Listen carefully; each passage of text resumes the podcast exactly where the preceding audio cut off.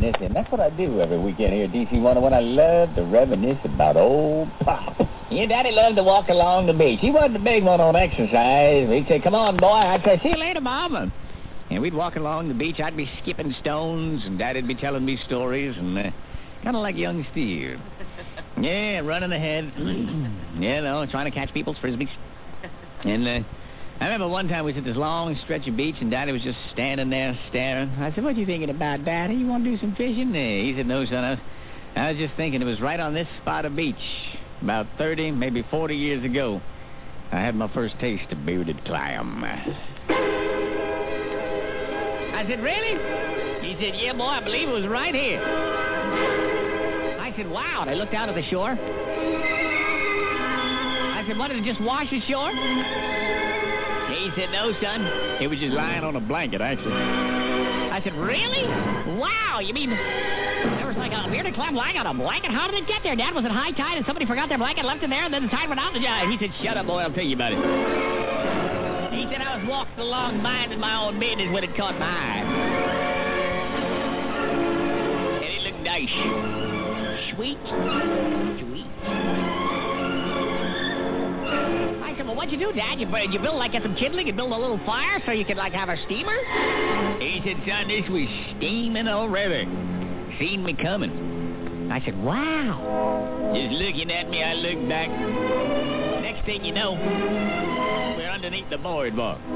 I said, underneath the boardwalk? Why? Were you getting too much sun and you wanted to protect your shoulders? He said, no, son, I didn't want anybody to see me. Oh, I want that bag all to myself. I was being a glutton, son. I was blue in face.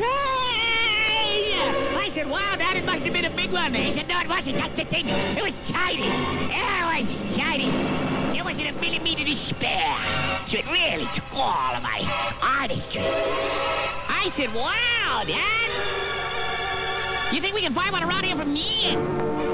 He said, no, son. I don't believe you ready. Said acquired taste of a man learns to savor over the years, and I don't think you ready, boy. Well, I ran into the surf. I said, well, if I see one, Daddy, can I? Can I? He said, no, son. He said, come here, boy. There'll come a time when you'll be ready, and you'll know when that time is. Daddy said, you know, talking about it's got me hungry. I think I, I might have seen one a little farther back down on the beach. You stand here and wait for me, boy, because I got business to tend to, and I might end up under the boardwalk. But it's cold and dank. I may need to concentrate, so you just wait for me here, boy. I'll be right back.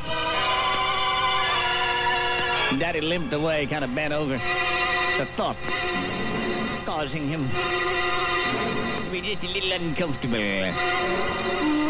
So I said, wow, I'm kind of hungry, too. I wish you...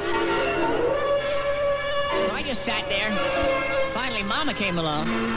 She said, where's your father, son? I said, oh, he's off eating bearded clams somewhere, Ma. He told me to wait here and he'd be back as soon as he was done. She said, he would? Yeah, I said, yeah, he shouldn't be hard to find, though. He said he'd probably be under the boardwalk somewhere. Look, there's his uh, footsteps right there if you follow him. Uh, he told me to wait, though. You know me, I'm a good boy?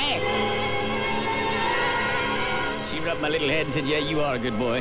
You wait here. You wait right here. I'm going to find that man. I saw, saw Mom stalk off underneath the boardwalk, and a couple seconds later I heard, uh, Thought to myself, oh, Dad must be playing with his food again.